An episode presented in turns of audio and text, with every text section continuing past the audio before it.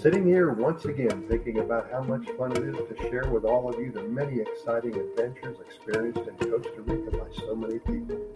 Books have been written, movies have been made, and lives have been changed by this thing we proudly call the Vida lifestyle. And what a wonderful life it is. There is a method to the madness. You just have to expand your mind and believe that you'll get to where you want to go. And it seems that we always do.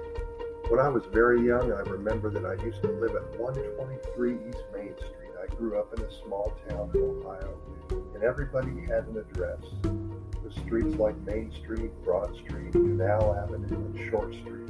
It was hard to get lost. It was a pizza delivery driver's dream. Easy street names and corresponding numbers. No room for error, and pizza arrived. Well, let's talk about modern day Costa Rica for a few minutes.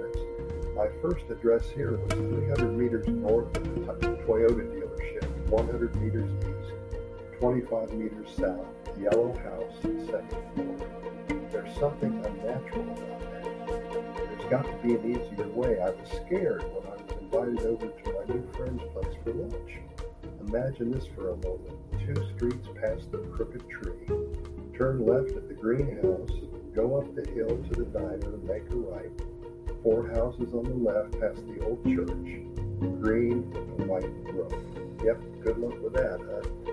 The funny thing is that it seems like everyone not only knows where they're going, but if you have to take a taxi somewhere, there's never a problem. This is how they roll here in Costa Rica. In 2007, I remember that a private company secured a contract to name every street and add numbers to all of the structures. 15 years later, I don't think you can see one house number. They're either all painted over or there's vines and branches and bushes covering all of them.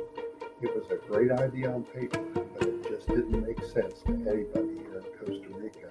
And life goes on.